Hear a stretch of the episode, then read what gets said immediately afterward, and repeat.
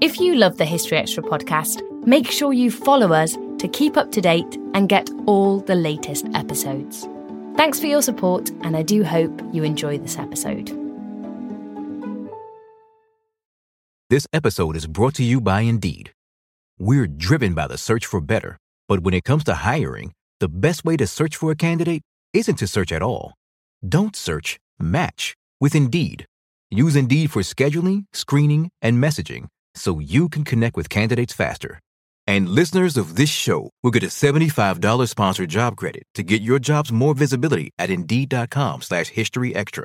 Just go to Indeed.com slash History Extra right now and support our show by saying you heard about Indeed on this podcast. Terms and conditions apply. Need to hire? You need Indeed. This episode is brought to you by Visit Williamsburg. In Williamsburg, Virginia, there's never too much of a good thing. Whether you're a foodie, a golfer, a history buff, a shopaholic, an outdoor enthusiast, or a thrill seeker, you'll find what you came for here and more. So ask yourself, what is it you want? Discover Williamsburg and plan your trip at visitwilliamsburg.com. Welcome to the History Extra podcast. Fascinating historical conversations from BBC History Magazine and BBC History Revealed.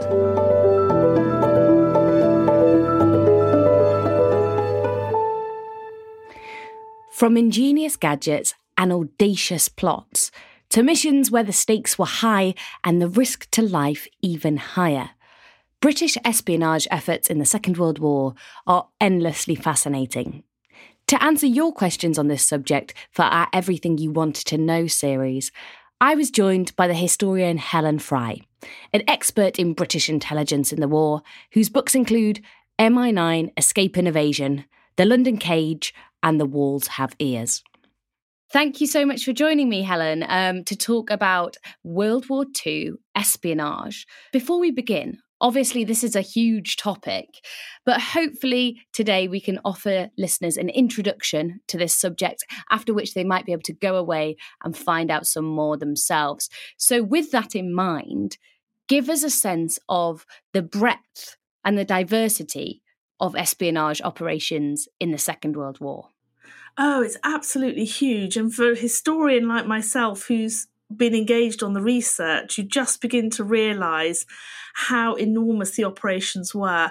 So, not just on the home front, and we think of places like Bletchley Park and RAF Medmenham, which was actually gathering aerial intelligence, but also, of course, all those operations behind enemy lines, the brave agents of the Special Operations Executive.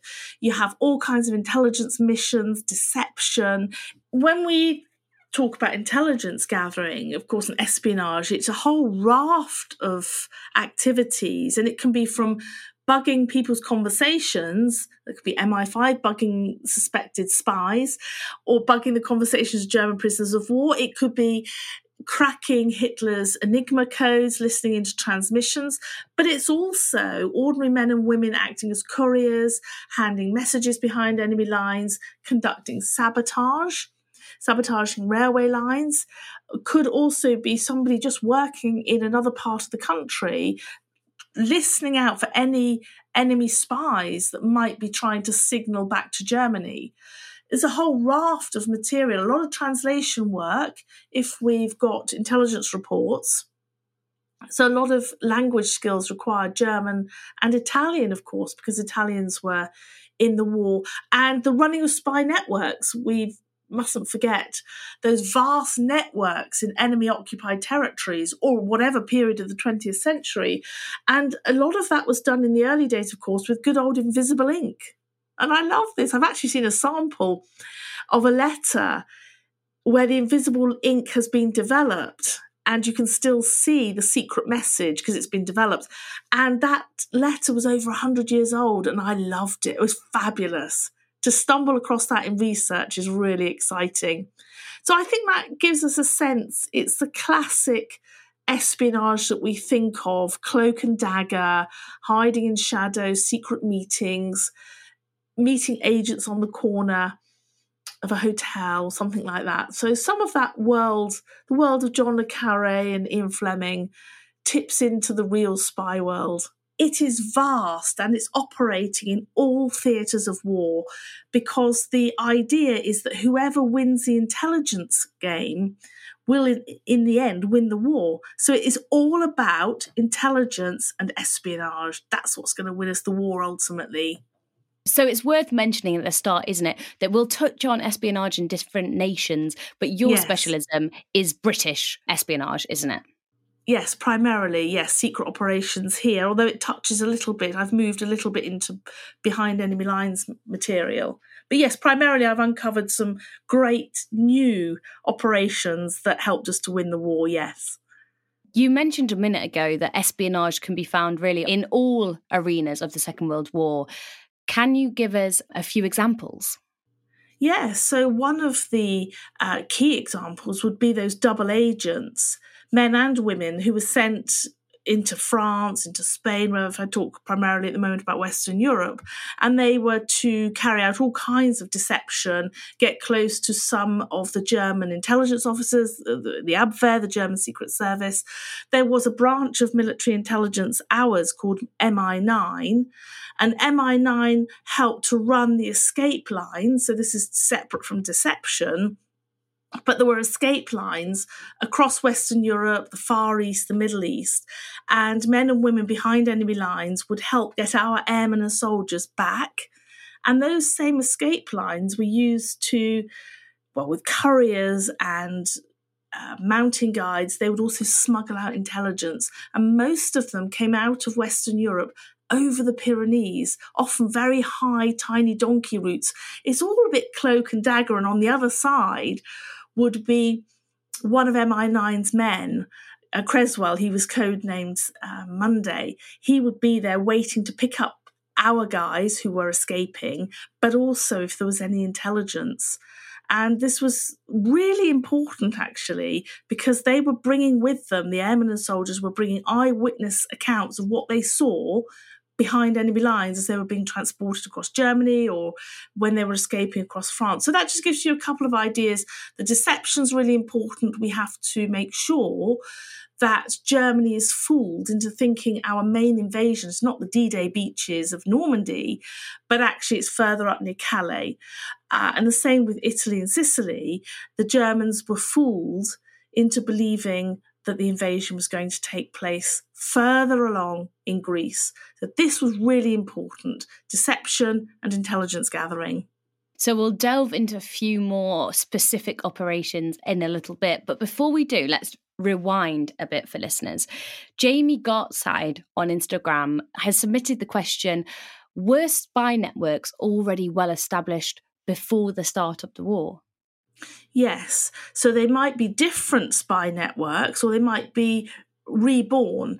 There were, if we go back just to the First World War very briefly, there were operations behind enemy lines run by the founder, the early form of what today we call MI6, so the Secret Intelligence Service, had men and women behind enemy lines going into Belgium, into Luxembourg, smuggling intelligence out, some of them knitting codes into jumpers and scarves. I love all this stuff. And a, an intelligence officer kind of decoding this. Um, bringing back eyewitness accounts of what's on the ground. So, yes, we had spy networks in the First World War, and absolutely in the 1920s and 30s, we have the threat after the Russian Revolution of 1917. We've got the birth of communism and the Bolshevik Revolution essentially undermined democracy. So we needed to monitor Russian spies and agents. And then in the 1930s, there was the dual threat, the, the further threat, if you like, of Nazi Germany. So we had spies embedded all across European capitals, but particularly in the main headquarters in Vienna it's like a web. And the early form of MI6 would have its key heads of station in European capitals and elsewhere in the world. And those figures would actually run their own agents, their own spies, and send intelligence back to London. So this is going on. It's a long game. Of course, it goes way, way, way back thousands of years to biblical times. There's always been espionage. And I'm guessing that the this is the same with other nations too. So we've got British spies embedded across continental Europe, But Yes. presumably, we've got European spies operating in Britain and elsewhere as well. Oh, absolutely. So the threat again in the 1920s and 30s isn't limited to, well, say, Western Europe or any part of the world. The threat was also on UK soil because in the 1920s, the Russians were sending their agents in under the guise of communism. And they were infiltrating communist organizations here like the communist party of great britain. So they would kind of plant their spies and moles in there. And we were trying to track them because again the ultimate aim for them is to destabilize democracy and instigate a coup or, or get communism to spread. So it's a direct fight between communism and democracy, really. And then in the 1930s, you've got that threat from the fascists, from those that would support Nazi Germany, but the likes of Sir Oswald, Mosley, who was a figure who founded the British Union of Fascists. I suppose one could call them traitors uh, in wartime. They were certainly arrested for a short time. They were interned in various prisons because they were deemed a security risk. So the security risk is not just behind enemy lines or across Europe in peacetime. We also have to look after security in our own country. So, a lot of our listeners have wanted to ask about recruitment. So, Ayla Ashari, FCR 77, and NCOS have all asked how spies were recruited once the Second World War broke out. What kind of people were they looking for to become spies?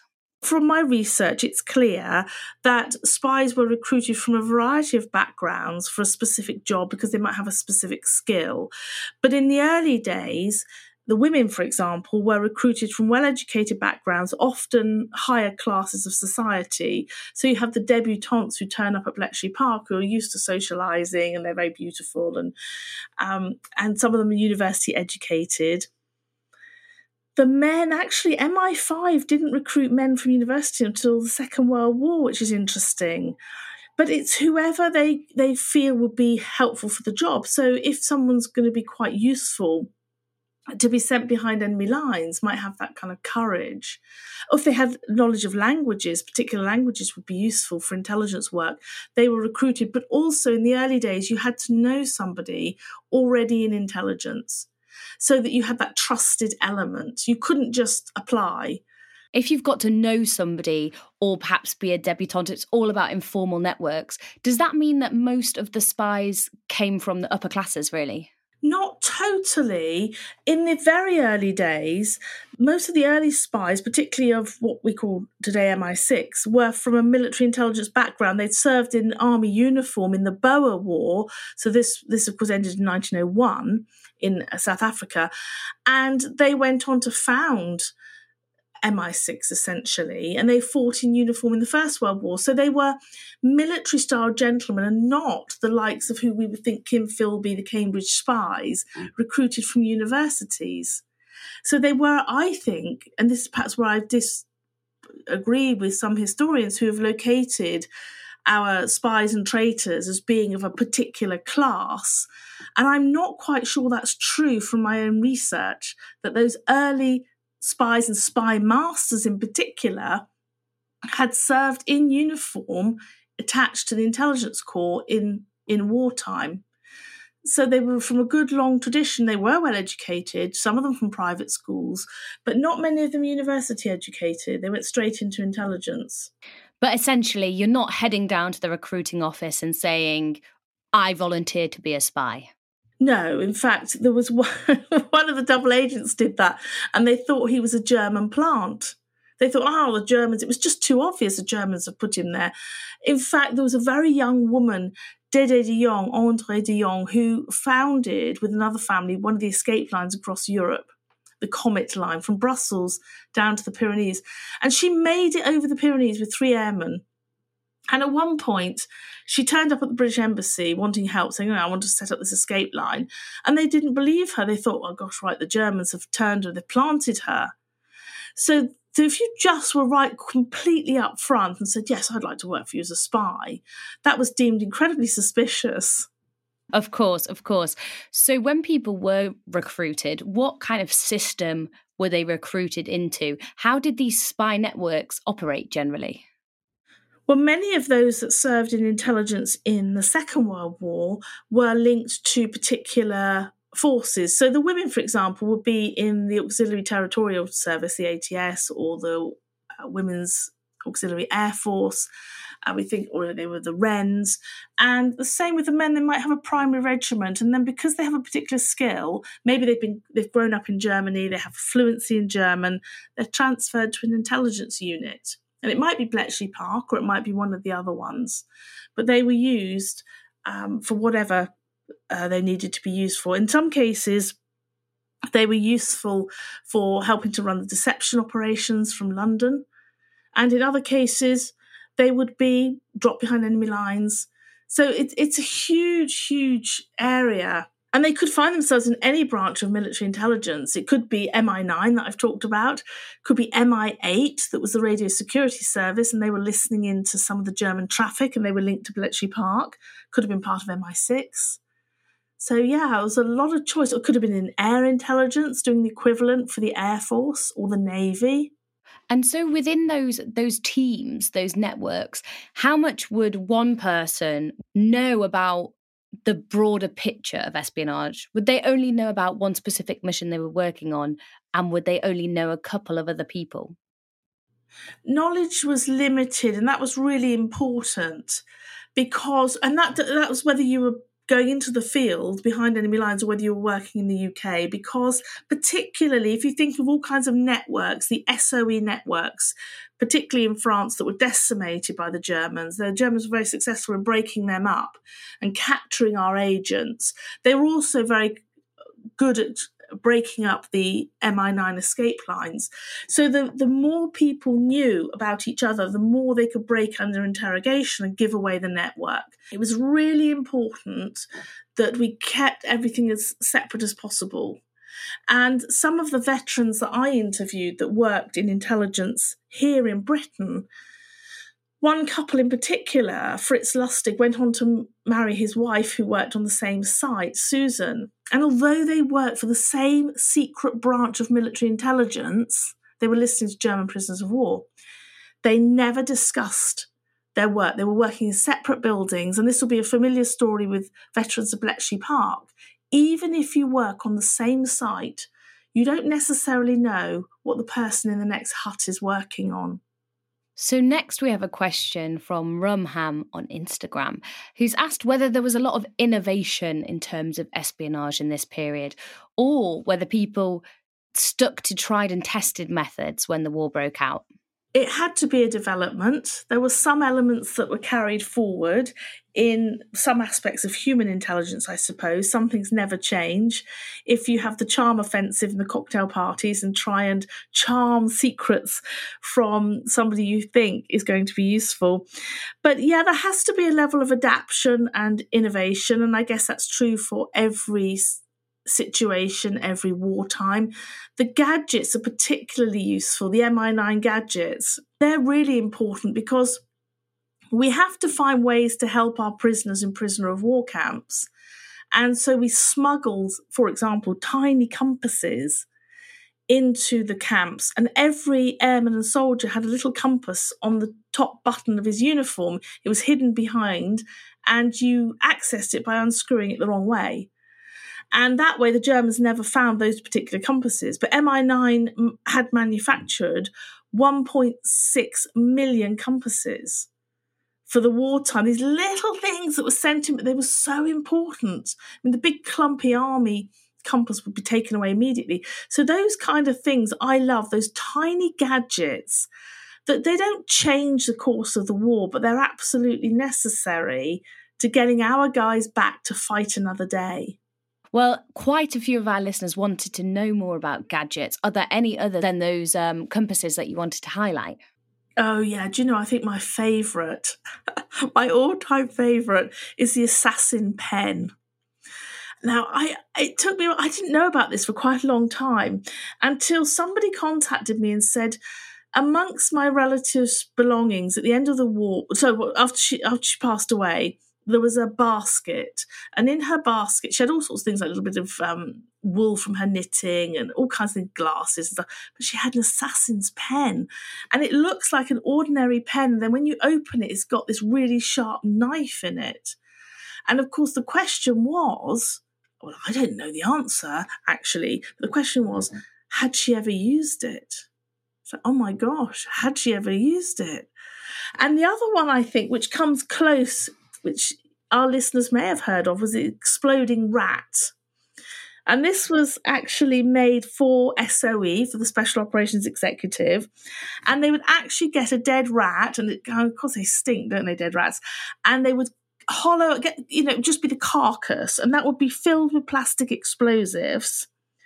And the rats would be put near boilers and things that would explode and cause more damage. But unfortunately, the Germans found the first shipment of this stuff. And you might think that that was a failure, but you know what it actually did? And I think this is why it's so clever and part of the deception. The Germans thereafter were absolutely convinced we were going to keep sending these dead rats in with explosives. And as a result, they spent most of the war looking for these dead rats, which we'd stopped putting together. So actually, the intelligence services deemed that to be quite a success because it was wasting German resources and they aren't fighting us. They're busy looking for dead rats.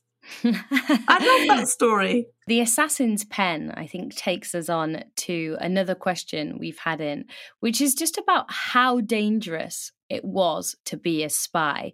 It's obviously quite difficult to quantify, but would you say that it was much more dangerous than being in the army or the navy, for example?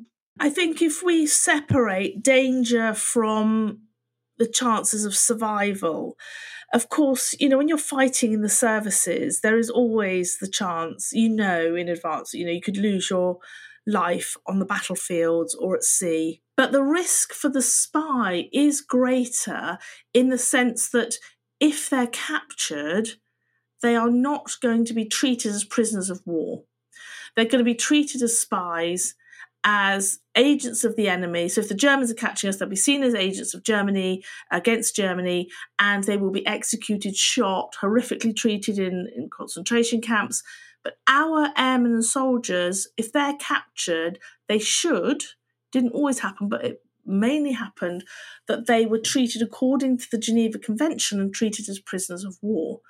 So the risk for the spy was that much greater in terms of personal safety. Still to come on the History Extra podcast. The Germans knew we were transmitting messages and they were trying to catch them. And of course, devastatingly, she is captured in September 1944 and ultimately she dies in Dachau.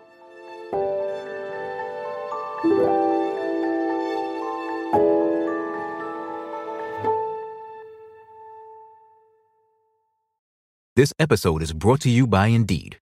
We're driven by the search for better, but when it comes to hiring, the best way to search for a candidate isn't to search at all. Don't search, match with Indeed. Use Indeed for scheduling, screening, and messaging so you can connect with candidates faster. And listeners of this show will get a $75 sponsored job credit to get your jobs more visibility at Indeed.com slash History Extra. Just go to Indeed.com slash History Extra right now and support our show by saying you heard about Indeed on this podcast. Terms and conditions apply. Need to hire? You need Indeed. Asmita Prasad on Twitter has asked what the average rate of success for espionage operations was. Is there any way of us knowing? It's really difficult to quantify, and the only way you can really do it is for historians like me to spend years, uh, months and months in the National Archives looking at particular intelligence operations and seeing where they impacted on the war. So it's hard to say, and I think there's a movement away from saying this shortened the war by two years, this shortened the war by six months. I think it's really hard to say that anymore. But one area that I have written on primarily is my book, The Walls Have Ears. And this was the whole bugging operation of German prisoners of war. When I started out, I had no idea. I was answering a question by one of the secret listeners did we do anything that made any difference to the outcome of the war?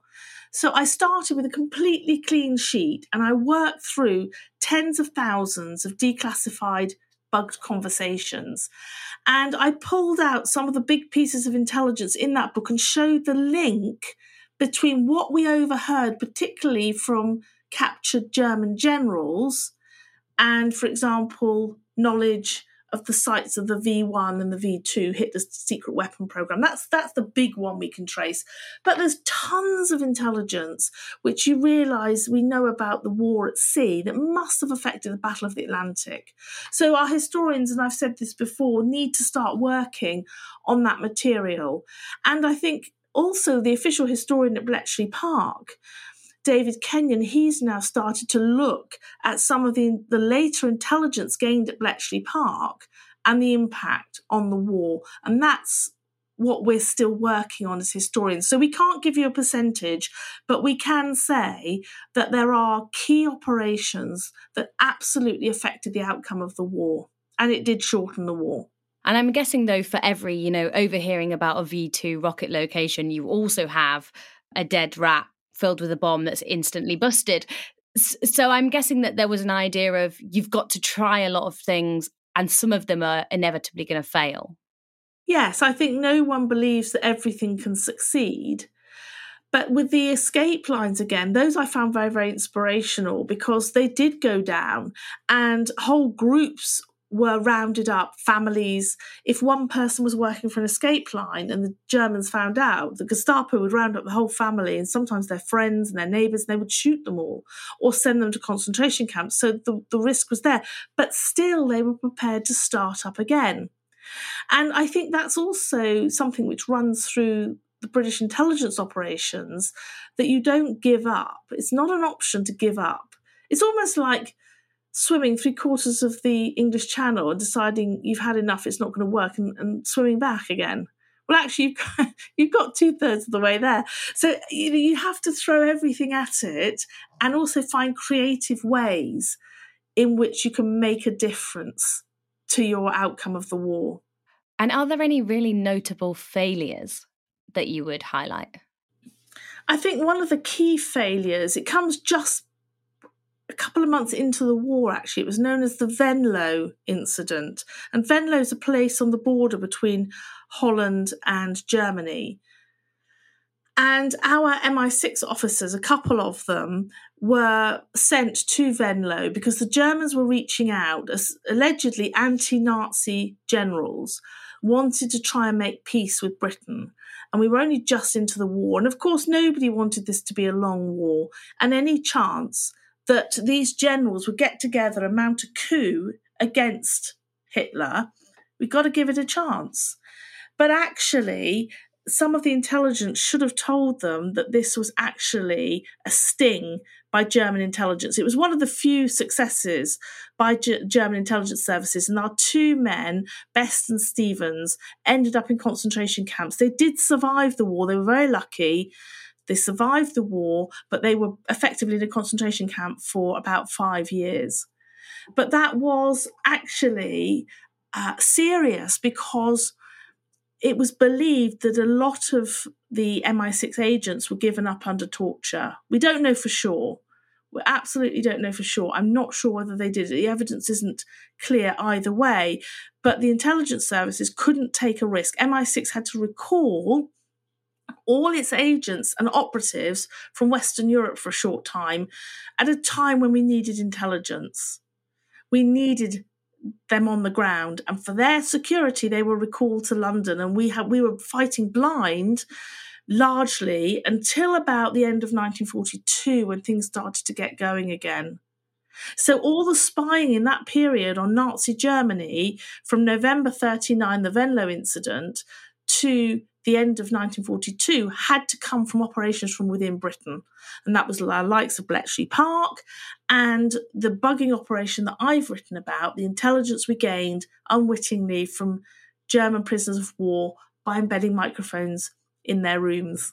So, we've spoken quite a lot so far about British intelligence efforts, but Naomi Warwick and MHFQ on Instagram have asked about the difference between intelligence efforts between different um, nations. They've asked whether there's one country whose intelligence efforts were significantly better or worse than the others.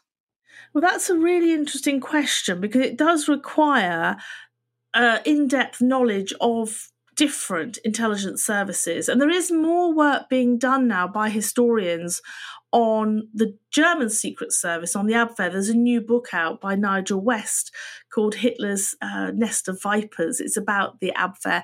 And he's quite open about the relative successes of German intelligence. And some of that's new to me and that's been challenging. So that's been good to be challenged as a fellow historian. But ultimately, I am going to have to say, I think there's nothing like British intelligence. I think we just smashed it. We understood the psychology of the enemy in front of us, whether it's Russian in the in the 20s and 30s, whether it's Nazi Germany in the 20s, we found clever ways to understand how are we going to get intelligence from them. It's not because I'm patriotic, it's not saying what I would say your own country, but I do think we have we think outside the box. We have huge successes in the Second World War, that's clear. But just to return to that point of German successes in intelligence, Eli Stefan Mendelek and Alex Plotkin have both asked about the successes of German intelligence. You mentioned the the Venlo incident. Yes. Are there any other incidents that you would you would raise? Yes, one earlier one, which was the most serious incident ever to befall MI6, the Secret Intelligence Service, in its first 30 year history. This was August 1938, and it was the arrest of Thomas Kendrick, a British spy master, worked for MI6 in Vienna. I've written his biography. And the Germans actually planted a double agent within Kendrick's network. And Kendrick actually survived for 13 years without being uncovered, unmasked. But the Germans knew there was an English gentleman, they called him the elusive Englishman, that worked out of Vienna, but they couldn't catch him. And it took a double agent to betray Kendrick. And it was described, Kendrick's arrest by the Gestapo in August 1938 was, was described as the most serious catastrophe to befall the Secret Intelligence Service in its first 30 year history. So the Germans played the long game, they penetrated the networks. Kendrick made one fatal mistake on the well, it wasn't fatal for him, fortunately, but one devastating effect. And that was the fact that he met that double agent on one occasion. And that was something he never did. But London said to him, Yes, you can meet him. So in one of the streets, Wawrzyniechenstrasse in Vienna, he met him and then he was tailed by the Gestapo. But the Gestapo didn't arrest him for several months, they just kept watching him. And the seriousness in 1938 when Hitler's preparing for war and we aren't really ready, like with the Venlo incident, all the MI6 operatives were believed to have been blown and they had, were recalled to London at a time when Czechoslovakia could have been invaded. We needed intelligence. So, those for me are the two big successes. I'm not really sure that the German Secret Service made any real successes in the Second World War. And again, it's an area I want to do more research on. But it was headed at one point by Admiral Canaris. He was the German head of the Abwehr. And there are rumours, thoughts, whisperings that he was actually working for us. And so that's why German intelligence never really succeeded in the wartime. So I'd love to do more on that one day. We've spoken quite a lot about Europe, but I wondered if there were any operations, perhaps in North Africa or the Far East or the Pacific arena, that you think we should also highlight. There was, of course, intelligence operations wherever we operated in wartime, and that included in North Africa. There were uh, agents who were sent behind enemy lines in German uniform, for example, and that would be in whatever theatre of war, and in the Far East as well. We had various groups of codes and ciphers in, in Italy, well, everywhere. And the Far East, MI9 operated in the Far East. It was much more limited because in the Far East and the Pacific, that was primarily the domain of American intelligence And although we shared intelligence between us, primarily it was the American equivalents that were working in those areas, which is probably why we don't really hear of the same kind of Operation Mincemeat happening in the Far East under the watch of British intelligence. So, turning now to France, Mike Metcalf on Facebook has asked about the undercover work of the French resistance and how effective it was. Yeah, they were incredibly brave. Some of them, of course, we know turned out to be collaborators, but the, those that actually worked for the French resistance were incredibly brave. And in some sense, although they they'd never really managed to sort of liberate their own country. But what they did do, they were able to work with SOE behind enemy lines in, in all kinds of operations, in sabotage, in intelligence operations, so couriering intelligence around, uh, also helping ahead of the D Day landings, preparing behind enemy lines, and, all kinds of particularly destruction. I mean, the RAF destroyed a lot of the rail links bef- just before D Day in France. But those successes of Normandy, although they were slow in those first few weeks, it, they would have really got bogged down without the sabotage efforts and the clandestine operation of the French resistance. So they were incredibly brave. And you have women that would cycle around enemy occupied territory doing what they simple tasks of communication, but incredibly dangerous actually if they're caught. And they would also shelter spies, agents, airmen, and soldiers, incredibly dangerous.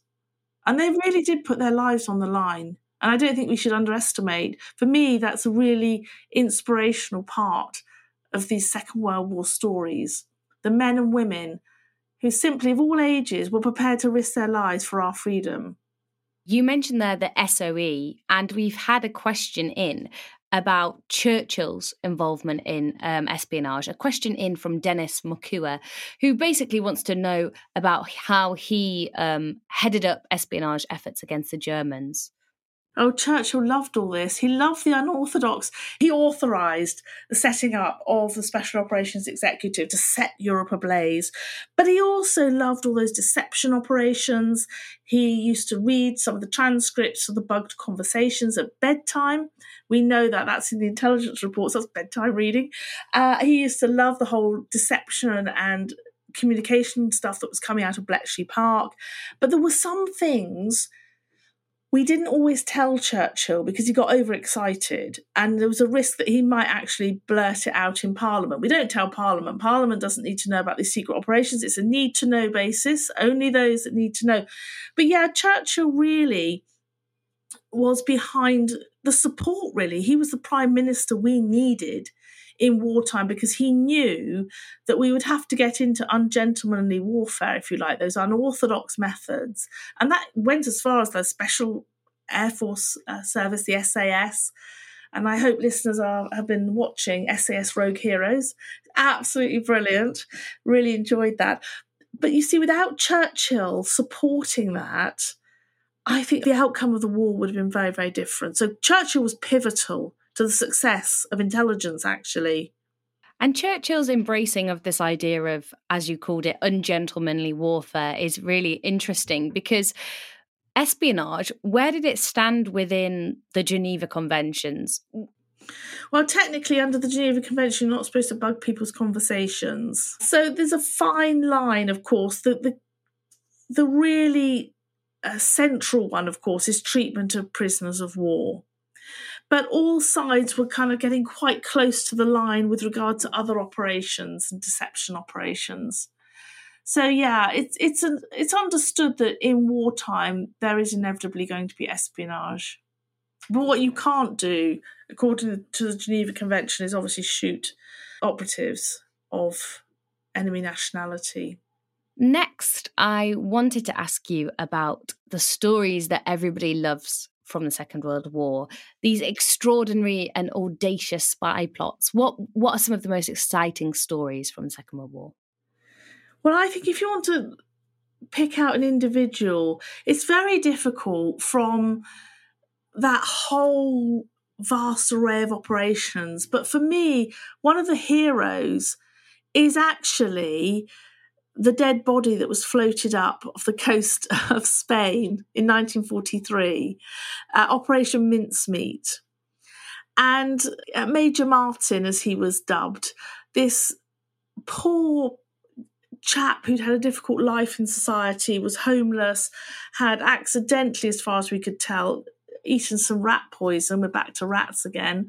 Um, and when British intelligence needed a body to float off the coast of Spain, the coroner gave them this chap, and naval intelligence dressed him up as a Royal Marine, smuggled his body in a special casket that was made that was airtight so he wouldn't deteriorate. Strapped around his wrists was this wonderful briefcase full of secret papers and even in his pocket a picture of his girlfriend. I just love that whole creation, that theatrical stage set. But they, of course, they didn't know if it was going to work. Would the Germans swallow it? And they did. I remember seeing in the original Operation Mincemeat files, declassified now, at the very end it says Operation Mincemeat dash swallowed whole. So you know that was the code back that yes, the Germans have bought this. It's wonderful. And what was the intention? What was the, the the false picture that they were trying to create that the Germans fell for? This was to convince the Germans that the Allied invasion in the south would actually take place in Greece and not in Sicily and Italy. And the importance, because the Germans weren't stupid, they knew we would make landings. And Sicily and Italy was an obvious one, but Hitler kept some of the battalions and forces, reinforcements away from Italy and Sicily. And you imagine if you're landing your forces in that area, you want the enemy reinforcements to be as weak as possible or as little as possible. So extra forces were sent to, to Greece. And you know, how many of our men would have died if this deception hadn't actually worked? So, next we've got a question from Song Hatak, who's asked about who some of the most famous Allied spies were in this period. Well, the women of SOE, isn't it, are very, very famous. You've got Noor Inayat Khan. You've also got other ones that dropped behind enemy lines into France. Recently, a light shone on Vera Atkins, who sent the women behind enemy lines into France. Ian Fleming, we mustn't forget Fleming. He worked for naval intelligence and he seems to be everywhere in the central intelligence operations of the wartime. So he's got some of his teams at Bletchley Park. He's got some of his teams at the bugging sites that I talked about earlier, where we're bugging German prisoners of war and Hitler's generals. He's involved in the special smash and grab unit, the 30 assault unit, the commandos. He's training them for towards the end of the war. He's kind of everywhere. And he's he does initially sign off an idea that later becomes Operation Mincemeat. So I'm often finding him in all kinds of places and GoldenEye, there is actually a file that's now been declassified called GoldenEye, and it's about secret operations surrounding Gibraltar. And again, Fleming's pen is on it. He's used the inspiration of wartime to bring us some of the most enjoyable fiction, I think. He's not the only one, of course. You mentioned a few women there, and Jamie Gartside on Instagram has asked about the role that women played in espionage. How important were they as agents, and what kind of roles were they taking on? If we think, I'm only going to focus on MI9 if that's okay. And for me, these are the, the young women, some of them as young as 16, who are working on the escape lines behind enemy lines. They are risking their lives for us to save our airmen and soldiers, to bring them back to fight again, but also there are young women like Michou who actually lasted until just before D Day, was smuggling intelligence out, and her life was at risk. The MI9 knew that the Gestapo were after her. They smuggled her out safely over the Pyrenees into England. So these are the families, and some of her colleagues, like Elsie Marechal, I've written about. She and her family were arrested by the Gestapo. Only she and her mother survived. And they had horrific time in Nazi concentration camps. They ended up in Ravensbrück where they were liberated, but they were in a pretty bad way. Mother was was very close to not making it. She was desperately ill. Elsie was 18 at the time and when she was arrested and she made it through that horrific time. And so for me that's that's the inspiration. These women that are doing ordinary acts but making an extraordinary difference. Denise Davidson has asked about spies from elsewhere in the British Empire who performed valiantly. Who would you um, highlight there? Well, I think again, let's let's shed a light on Noor Inayat Khan, who, well, although she was born in Moscow, she does uh, ultimately work for SOE. She's taken up by SOE, but of course, she comes from a Muslim Sufi background, so her parents are Indian. So I think it's important to highlight her contribution. She's important because she's the first female wireless operator to be sent into France. And women had been used as couriers beforehand, and they'd been passing messages and intelligence around, but we hadn't used female wireless operators, and it was thought they can blend into enemy territory because the Germans, interestingly, believed that women should be at home. Or if they were wandering around the countryside, they were kind of on their way to buy bread or whatever. Very interesting psychology. And so women could pass off almost in a way that men couldn't because men should be fighting on the front line. So someone like Noor Inayat Khan, although she went from hiding place to hiding place, she was significant for being the first female wireless operator, but also she was very skilled. She was fast and accurate, which is why ultimately SOE took her on, actually commissioned her into action because some of her trainers thought she wouldn't quite be up to the job. But the fact that she was fast and accurate in sending messages. And of course, let's not forget, you couldn't transmit for more than 20 minutes because of the roving German vans, the Germans knew we were transmitting messages and they were trying to catch them. And of course, devastatingly, she is captured in September 1944 and ultimately she dies in Dachau. She was horrifically treated but dies in Dachau. Such a young life and she'd given so much. So obviously, many didn't make it through the war. But for those who did, Leah Powell on Instagram has asked whether there was any kind of aftercare for spies after the war. And I wonder if I could broaden that out a bit just to ask about the afterlives of these spies. Well, as far as I can tell, no mental official mental health care. There were supports within their own network of friends. And from what I understand, uh, I interview sometimes relatives of spies, and they say, Oh, my mother or my father had a network of friends and and they still carried on meeting i don't know kendrick or fleming or whoever. So they would have this network of support because many of them had been through this together. And in terms of the afterlife a good many of them stayed on in intelligence not all of them. And again this particularly with the women they go back to civilian life and it's very very different because they're not given the roles of responsibility that they had during wartime necessarily.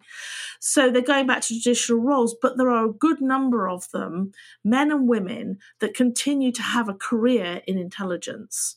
They are important experts. You've mentioned a lot of operations uh, that you've researched in the archives, but Conor McCreed has asked whether there are any espionage operations from the Second World War that are still not declassified. Yes, plenty. And the point is, we don't know how many because they're still classified, but now and again we get a little peek into the fact that the stuff is classified, especially if you get a sense that there's an operation or something and you go to ask for it to be declassified and you're told, no, I'm sorry, you can't have those papers. Give you a concrete example. Going back to MI9, MI9 had a top secret section known as Room 900, and that was sending agents behind enemy lines in much the same way as SOE. It was not sabotage, as far as we can make out. They were different operations because that's SOE, that's for them to do. But the operations by the agents of MI9 Room 900 were kind of intelligence operations, and they were into areas like the Baltics and Yugoslavia and around Austria and Hungary. And we only know about those that didn't make it back. And there's a very slim file about them saying that they've passed away and there's things to sort out. But it doesn't say what their operations are, and their operations have never ever been declassified. Why do you think that things still are classified all these years on? It could just be sensitivities, it could be some names still in those files. Who knows that veterans that might still be alive, people they worked with. It's very hard for us to know. And sometimes when files are declassified, we look at them as historians and think, what was the fuss about? But of course, we don't know. We don't know. And there'll be plenty of operations from the Cold War upwards to today, which may never be declassified, or it might take a very long time for some of them to be declassified. And something I'm often asked is when will MI5 declassify this? When will MI6 declassify that? MI5 occasionally releases a tranche of material, not quite sure what their criteria is, but we're lucky the whole tranche gets sent to the National Archives. We all get very excited. MI6 never releases its files. I've had no access to MI6 files. So there's not a 50 year rule or a 30 year rule. That's for some of the other papers that's not espionage. So we have to find other ways. And also, we have to be responsible, I think, to tell the stories we're allowed to tell. Finally, I wanted to put a question that we've had on Instagram to you. Has the influence of spies in the Second World War been over exaggerated? I think I know what your answer to this is going to be already. What do you think my answer is? No. Absolutely right. Absolutely. No, it hasn't been. And the more that we delve into the intelligence files, the more I find it just totally not only exciting but inspirational. I don't. None of this has been exaggeration. Of course, when it goes to drama and films, a little bit at the edges, maybe a bit in the middle that gets exaggerated. But that's important for us to appreciate and, and love that history and those stories. But in terms of what historians are writing today, the mainstream historians, this they don't have to sex up this stuff. It's exciting in itself. And I'm really pleased that there's a whole body of historians now who are telling things as they are. There's no need to put the fluff on this. These operations are as exciting as when we first discover them. That was Helen Fry. Her books on World War II intelligence include MI9 Escape and Evasion, The London Cage, and The Walls Have Ears. For plenty more on the Second World War and the history of espionage, head to historyextra.com. Thanks for listening to the History Extra podcast. This podcast was produced by Brittany Colley.